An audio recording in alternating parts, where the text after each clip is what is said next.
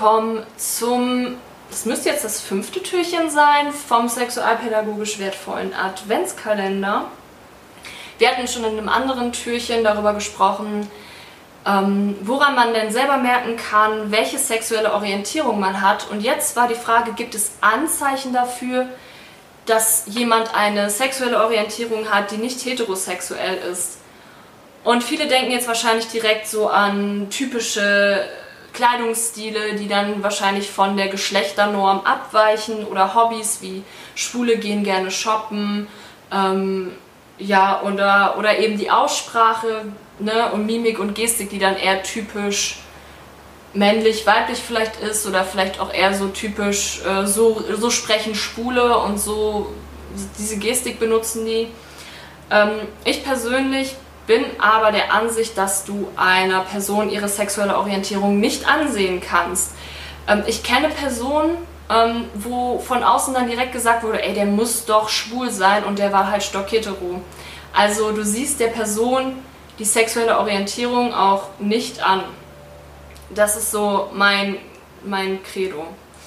Generell, wenn du herausfinden möchtest, welche sexuelle Orientierung eine Person hat, würdest, äh, müsstest du aus meiner Sicht erstmal oder sollte man aus meiner Sicht erstmal so drei Dinge beachten oder sich drei Fragen stellen. Einmal, in welchem Verhältnis stehst du zu deinem Gegenüber? Also, ähm, ist eure Beziehung so intim genug oder so, seid ihr so nah, dass, ähm, dass es okay ist, dass du die Person zu ihrer sexuellen Orientierung befragst? Mm, weil das halt doch auch ein sehr intimes Thema ist. Also sexuelle Orientierung ist so ein Thema, da spricht man nicht unbedingt mit äh, jedem drüber. Und ähm, wie offen geht auch die Person mit dem Thema Sexualität um? Also ist es für sie vielleicht dann doch too much, wenn man sie halt eben zu ihrer sexuellen Orientierung befragt? Und die dritte Frage, warum ist es dir wichtig, die ähm, sexuelle Orientierung eines Gegenübers zu erfahren? Das ist jetzt wirklich mein ganz persönliches Ding. Ich persönlich interessiere mich eigentlich nur für die sexuelle Orientierung einer anderen Person so richtig oder würde mir, mich bemühen, da was drüber zu erfahren, von mir aus, aus Eigeninitiative wenn ich ein romantisches oder sexuelles Interesse an dieser Person habe. Also wenn ich irgendwie was mit ihr starten würde, wenn ich auf die stehe, dann würde es mich tatsächlich erst so wirklich interessieren, welche Orientierung die Person hat. Ansonsten muss man immer ein bisschen gucken, ähm, wie ist die Person gestrickt, wie ist unser Verhältnis, ist es gerade angebracht, sie danach zu fragen. Ähm, natürlich gibt es die Möglichkeit, direkt nachzufragen, wenn sich eine Gelegenheit ergibt. Ne, sowas wie, was ist eigentlich deine sexuelle Orientierung? Also schön mit der Tür ins Haus fallen. Kann man bei manchen Personen machen, ist dann auch kein Problem, aber andere sind da vielleicht, die reagieren dann vielleicht nicht so positiv darauf. Mm.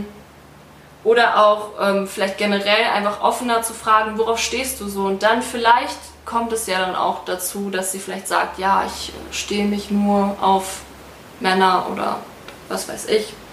Mm. Oder ähm, man tauscht sich halt einfach generell darüber aus. Vielleicht hat die Person sich ja auch noch nicht selber irgendwie gelabelt oder ist sich selber vielleicht auch noch nicht sicher, ob und wie sie ihre sexuelle Orientierung benennen soll. Und da kann man zum Beispiel über Erfahrungen sprechen.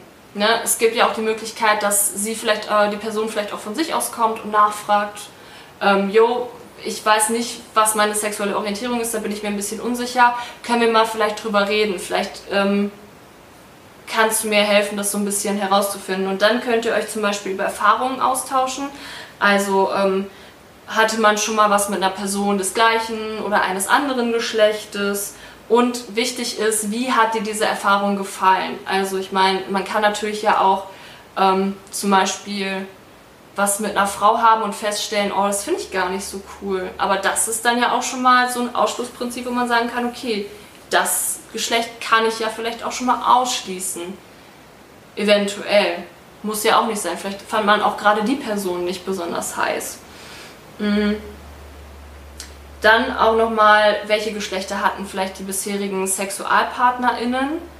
Ähm, und auch was ganz hilfreich ist, mit wem stellst du dir Sex vor? Also welche Fantasien hat man?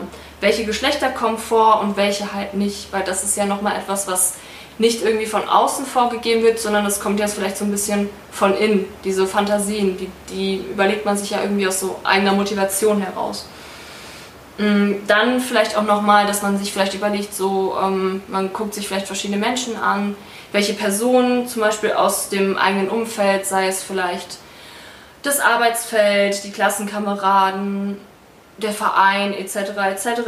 Welche davon findest du denn attraktiv? Und da kann man ja vielleicht auch schon mal schauen, ähm, ob man da schon das irgendwie vielleicht an einem oder mehreren Geschlechtern festmachen kann. Oder auch welche Promis, Promis, wow, sprechen geht. Welche Promis findest du denn heiß? Also oder welche findest du attraktiv? Ähm, auf wen hast du vielleicht auch gerade einen Crush oder hattest mal einen Crush, dass man vielleicht guckt, so in welche Person war man verknallt, erkennt man da vielleicht schon irgendwie ähm, etwas. Mm.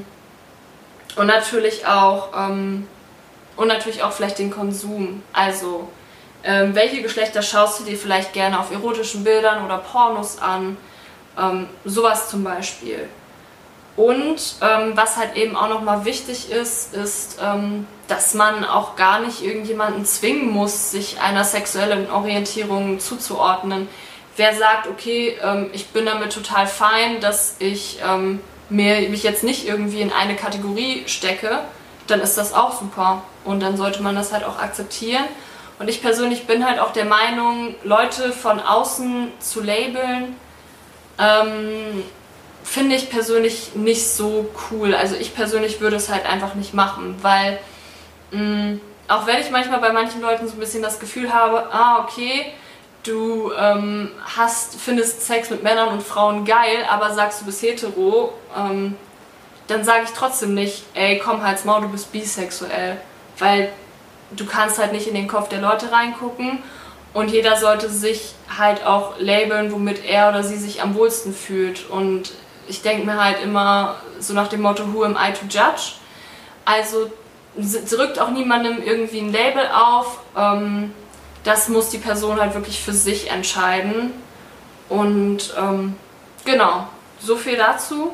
Ich hoffe, ich konnte euch ein bisschen weiterhelfen. Und es kann sein, dass vielleicht einige mit der Antwort nicht so zufrieden sind, aber es ist wirklich am besten, man fragt die Person selbst, weil sie es halt auch wirklich am besten selber beantworten kann. Und man sieht natürlich auch nur immer einen gewissen Ausschnitt einer Person. Man sieht nie das Komplettpaket, weshalb es auch ein bisschen schwierig ist, da vielleicht auch eine sexuelle Orientierung drin zu erkennen, die ja auch sehr vielschichtig sein kann. Ja. Und dann ähm, bis zum nächsten Türchen.